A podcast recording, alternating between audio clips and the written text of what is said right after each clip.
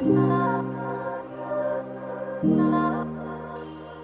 everyone. Uh, welcome to uh, Freedom Church this morning. I hope you're enjoying being with us. We're going to be going back into our sermon series on David today. If you want to turn to uh, 1 Samuel 30, that's the passage that we're going to be looking at today. Um, and just a recap to start us with. So far um, in David's story, we've seen this shepherd boy kill giants, become a mighty general in the Israelite army, only to be attacked by his own king, King Saul.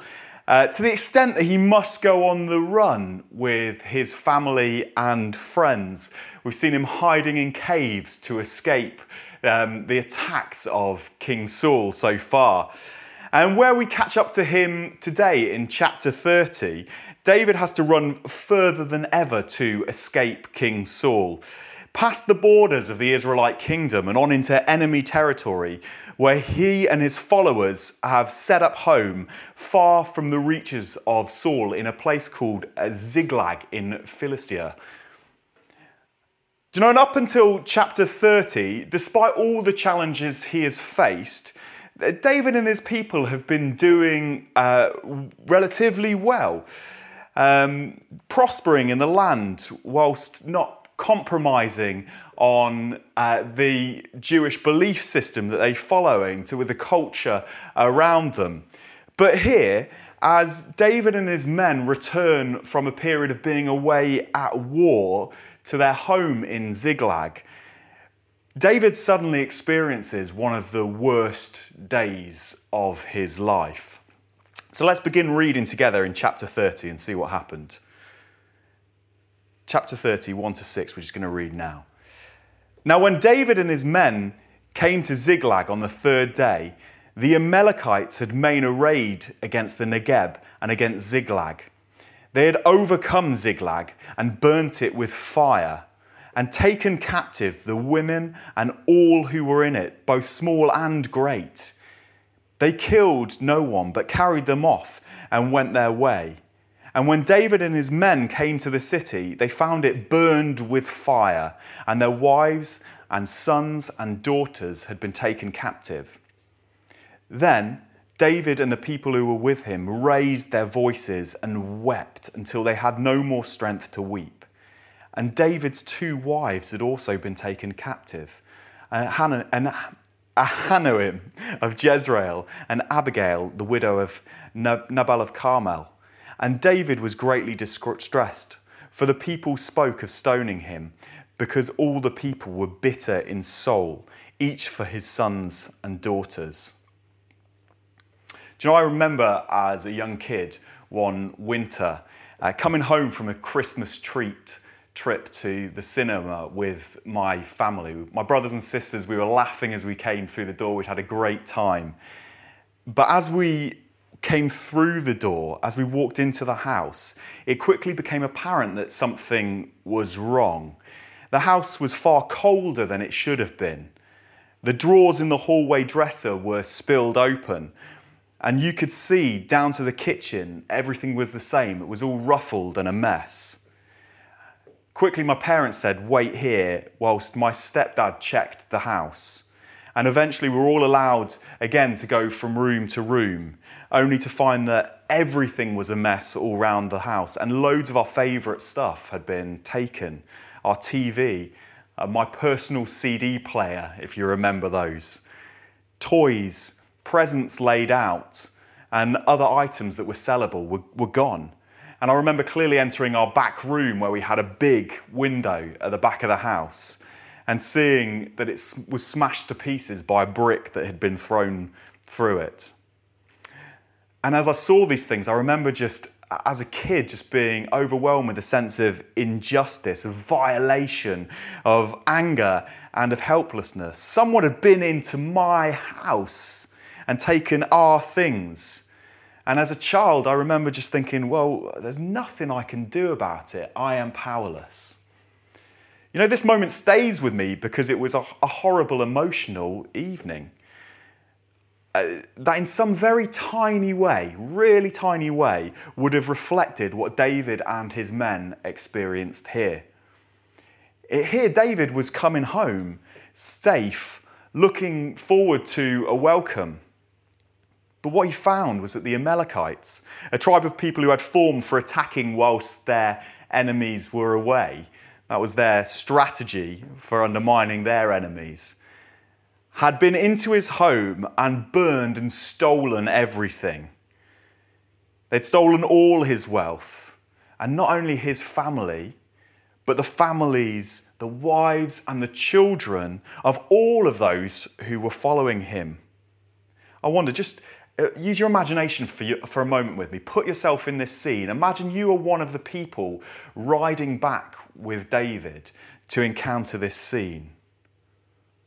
As I do this, I see how easy it would have been to become one of those followers who became so bitterly distressed that they started moaning at David and attacking him and lashing out at his leadership.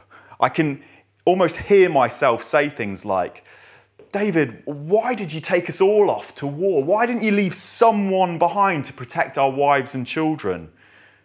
Why did you ever even bring us into this foreign land? Did you lead us down this path where we have no protection?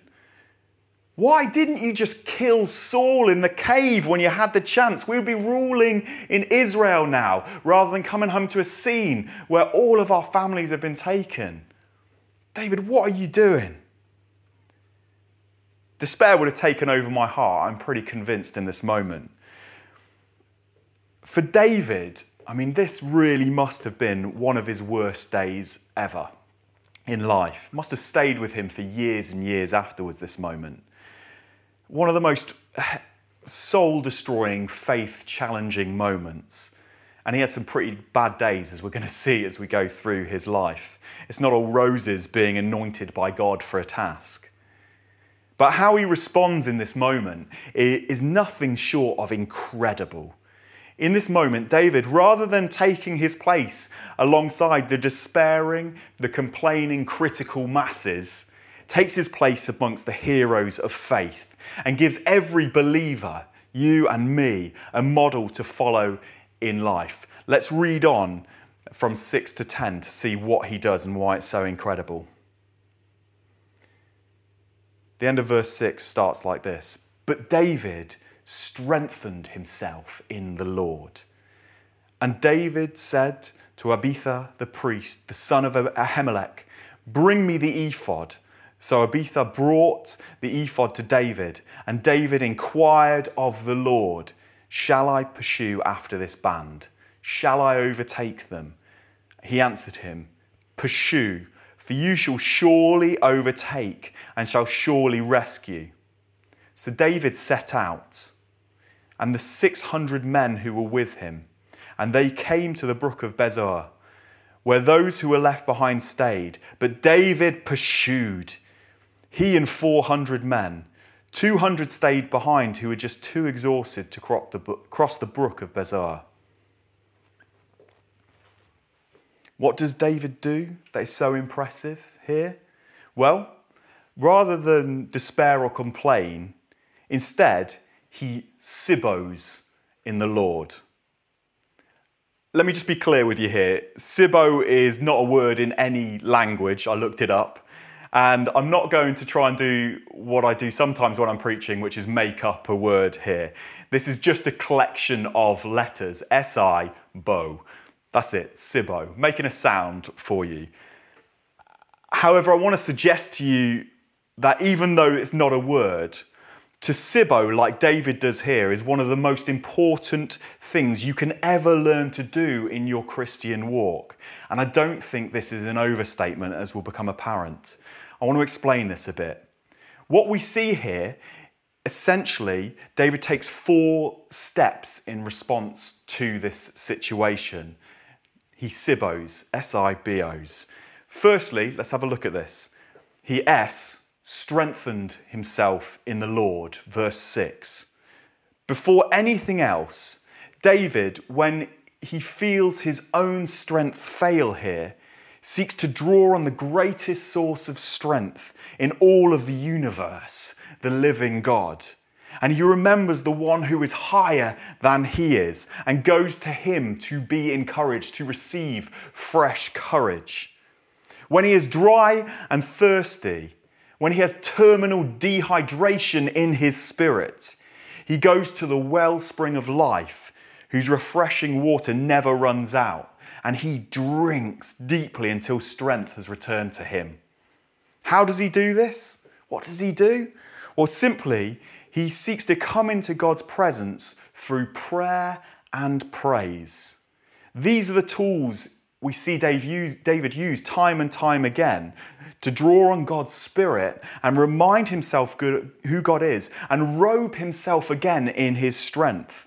We see multiple examples of this in the Psalms that David wrote. One great example that I just want to touch on today is Psalm 69, which states, um, it, just as it starts with a heart wrenching plea, this Psalm 69, 1 verse 1 Save me, O God, for the waters have come up to my neck. I sink deep in the mire where there is no foothold. I have come into deep waters, and the flood sweeps over me.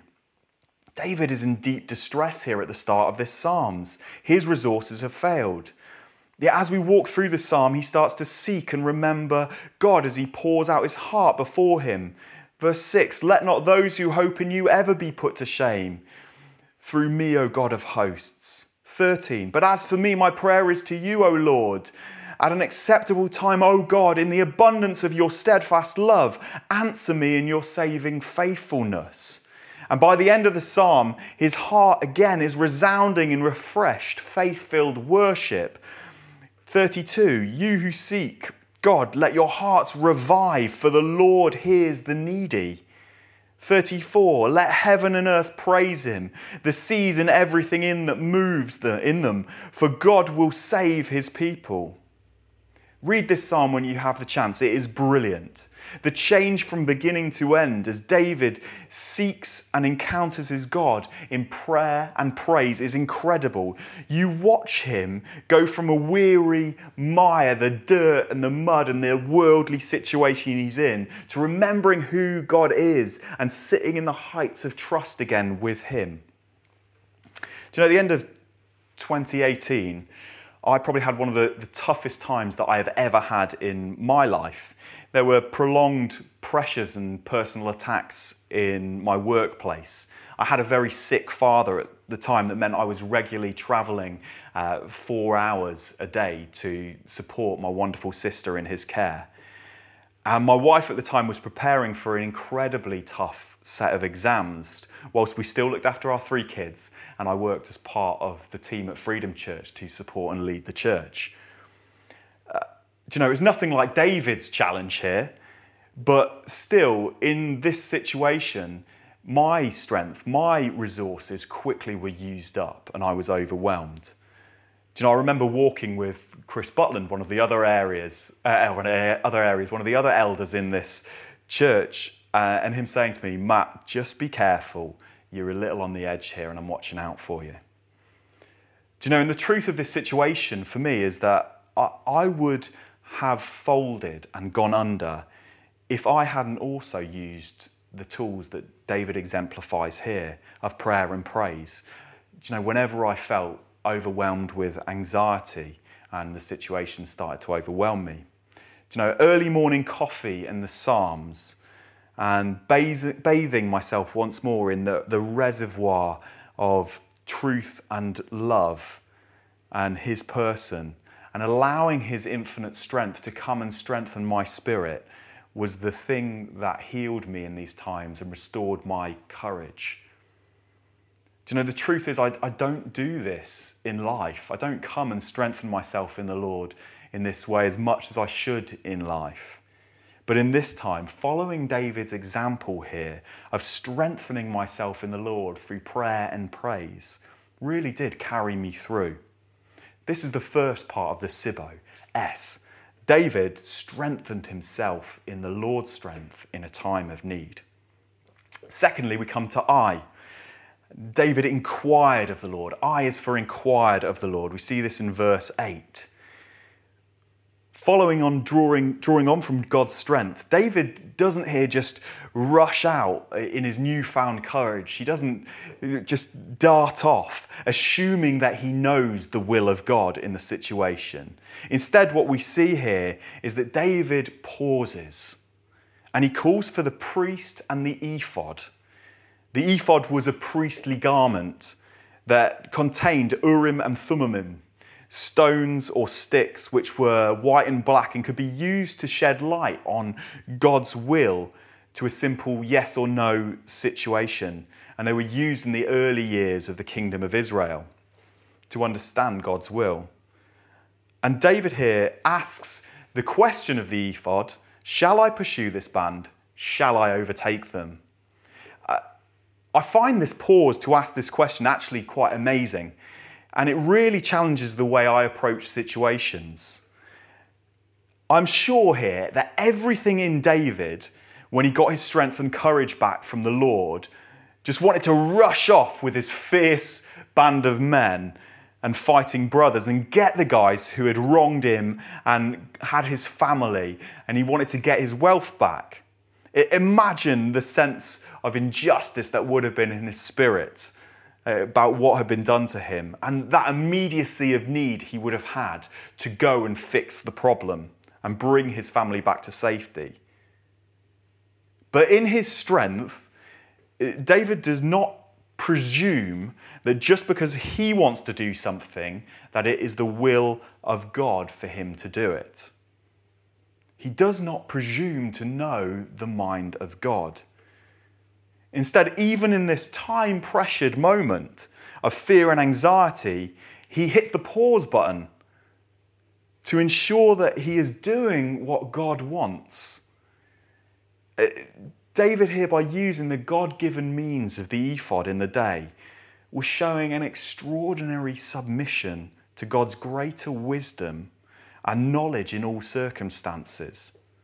And showing in the clearest of fashion the faith that he had that God's ways were higher than his ways. I think, uh, above all other things in David's life, it is this that challenges me personally the most. It, he has and shows a pattern of humility and faith in his dealings with God and man, where he never simply presumes that he knows the, the will of God already. I mean, this is really cl- clearly drawn out later in 2 Samuel when his son Absalom steals the kingdom from him in later life.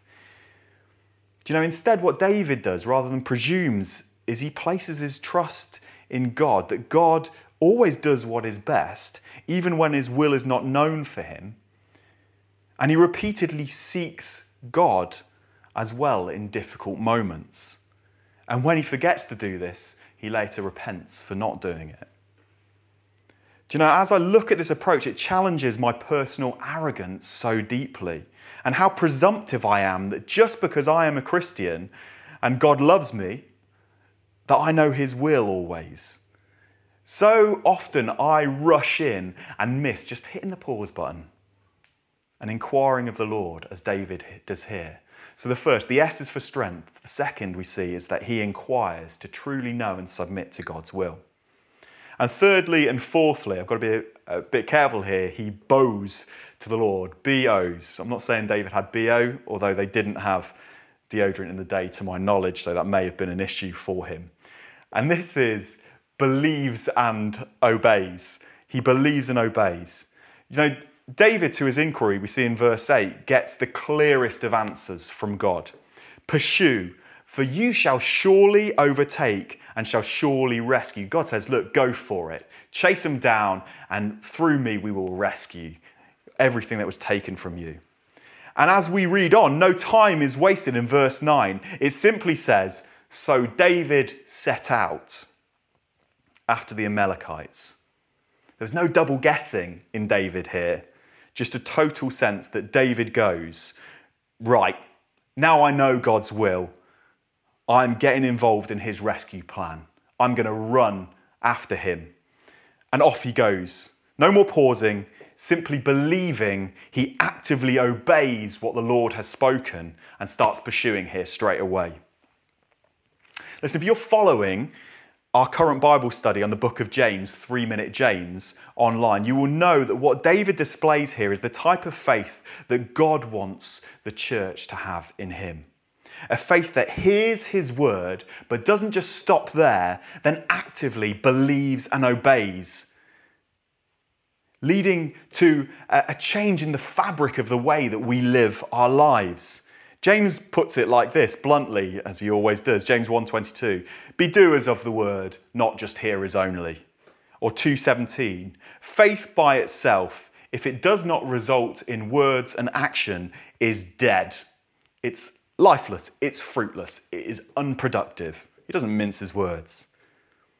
You know, Jesus told a parable of two sons that really captures a similar thing, where a father asked two sons to work in a vineyard. And one says he will go but never goes, where the other says he won't but then later goes to do the work his father has requested.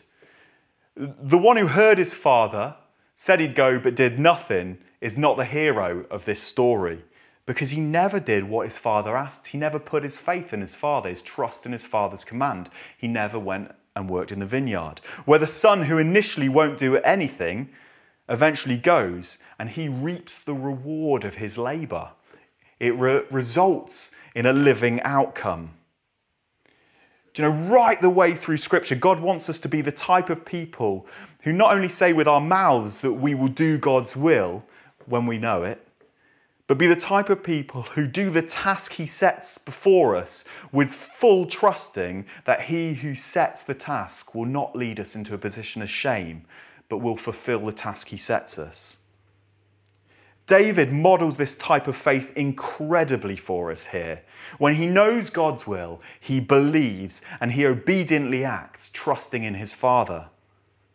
What's more important here, though, is to recognize that David keeps believing God's command and promise to rescue when times get hard. If you look at verse 10, it tells us that one third of David's men found the task of pursuit too, too difficult and had to give up the chase. But David did not become disheartened and give up when this happened. He had God's command to follow. Instead of giving up, he shows incredible compassion to those who cannot go on and continues to pursue on their behalf for them, going to win their families back with fewer men. He does not become discouraged, but he continues to pursue the promise of rescue. So after the S and the I, David continued to bow. David's response here is a Sibo response. He strengthened himself, he inquired, and then, when he had a direction, he believed and he obeyed until God's promise was fulfilled. And what happens as he siboed the Lord? Well, let's just jump forward a bit. We're going to miss 16 to 20 out. Um, I'll come back to this hopefully in 10 minutes more um, because it shows another incredible side of David's leadership. But, but the outcome is found in 16 to 20. So let's just read that together. 16. And when David found the Amalekite camp, behold, they were spread abroad, abroad over all the land, eating and drinking and dancing, because of all the great spoil that had, they had taken from the Lord, uh, from the Philistines, from the land of Judah. And David struck them down from twilight until the evening of the next day, and not a man of them escaped, except for 400 young men who mounted camels and fled. David recovered all that the Amalekites had taken, and David rescued his two wives. Nothing was missing, whether small or great, sons or daughters, spoil or anything that had been taken. David brought back all. David also captured all the flocks and herds, and the people drove the livestock before him and said, This is David's spoil. I shared with you earlier a story of being broken into. The way that story actually ended, though, uh, was brilliant. Uh, my mum, who was a social worker at the time, had an idea of who it was who had broken into our house. And the next day, she decided, against all advice, all five foot three of her, to march round to the house of the lad uh, that she thought had taken our stuff and went to speak to his parents and demand our stuff back. She can be a fierce miniature lady when she wants to be. And, and actually, she managed, as a result of her intervention, to get a number of stolen items back on our behalf. Do you know, she was a hero on our behalf that day, get, taking back for us that which had been stolen as well. And this is exactly what we see happen here. Through Siboing, David went on and got back. He rescued what had been taken for him and his men and more. He plundered back that which the enemy had taken from him and won a spoil for himself and those following him by trusting in God. This allowed him to be faithful and bear fruit. Do you know, imagine if David hadn't siboed here just for a second, if he just let the situation overwhelm him, if he'd just fallen into complaining, despair, and pity if his own strength, as his own strength had failed, if he'd never inquired of the Lord and not believed and obeyed, the outcome would have been very different. I just want to pause here for a moment because actually, in this moment, as well as seeing the fruit of learning to Sibo in these verses, we also get a beautiful, imperfect picture of how Jesus wins a victory uh, on our behalf that shouldn't be overlooked. David here went to get back that which was lost and in enemy hands on the behalf of others. Through a trust in God and his rescue plan, he won and shared a great victory with all who followed him, even those who were undeserving and fell short. This is exactly what Jesus offers to you today at the cross. That he, like David, is one on our behalf, who is one who comes on our behalf, who follows God's rescue plan perfectly to bring back what the, what the enemy Satan had taken, our access to God's fatherly presence, and free us from captivity to sin and the death that holds us all. This is what the cross is all about Him dying on our behalf to free us from the captivity we are in. God sending a champion of faith to save us, who graciously shares the spoils of his victory with everybody, even if they are undeserving, when they follow him. So, again, here, we can't overlook that we see in David the champion king of faith. He's only a shadow of the greater king to come, who opened the door for any to come and enter God's kingdom, his freedom, sharing his freedom and riches at the cross. Let's close up, though, beyond that. Do you know, as we begin to close, I doubt any of us will be faced with a day as bad as David in our lives here. However, as Christians, we will all have really bad moments. We will all feel like we are drowning and our strength has reached its end sometimes or that something horrible has broken into our lives and knocked the stuffing out of us. We'll have times when we lose direction and don't know what to do. And we will have times when we feel weary in following God's presence and His rescue plan. These things are inevitable in our lives. Perhaps you're in one of these now. Perhaps lockdown has taken its toll on you. Health issues that won't go away have just exhausted you. Perhaps something in your life has collapsed family relationships, marriage, employment, business streams. Do you know, or a hope that Jesus initially gave you just hasn't worked out? You're facing church challenges, perhaps. At these points in our lives, we have two choices. We either fall into despair and apathy and complaining and we give up. Or we learn to Sibo. We learn to strengthen ourselves in His infinite resources, inquire of Him and His heart for a situation. And when we hear, get up in the newfound strength that we have and believe and obey our God again. And the deep encouragement from David's story, the deep lesson from his life here, is that we must learn to Sibo. And as we do, God will give us fresh strength. He will give us fresh direction. And He will faithfully lead us into fruitfulness and to be a part of His rescue plan.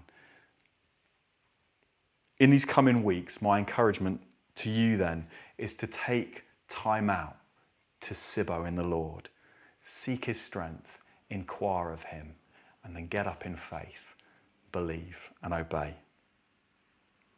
God bless you.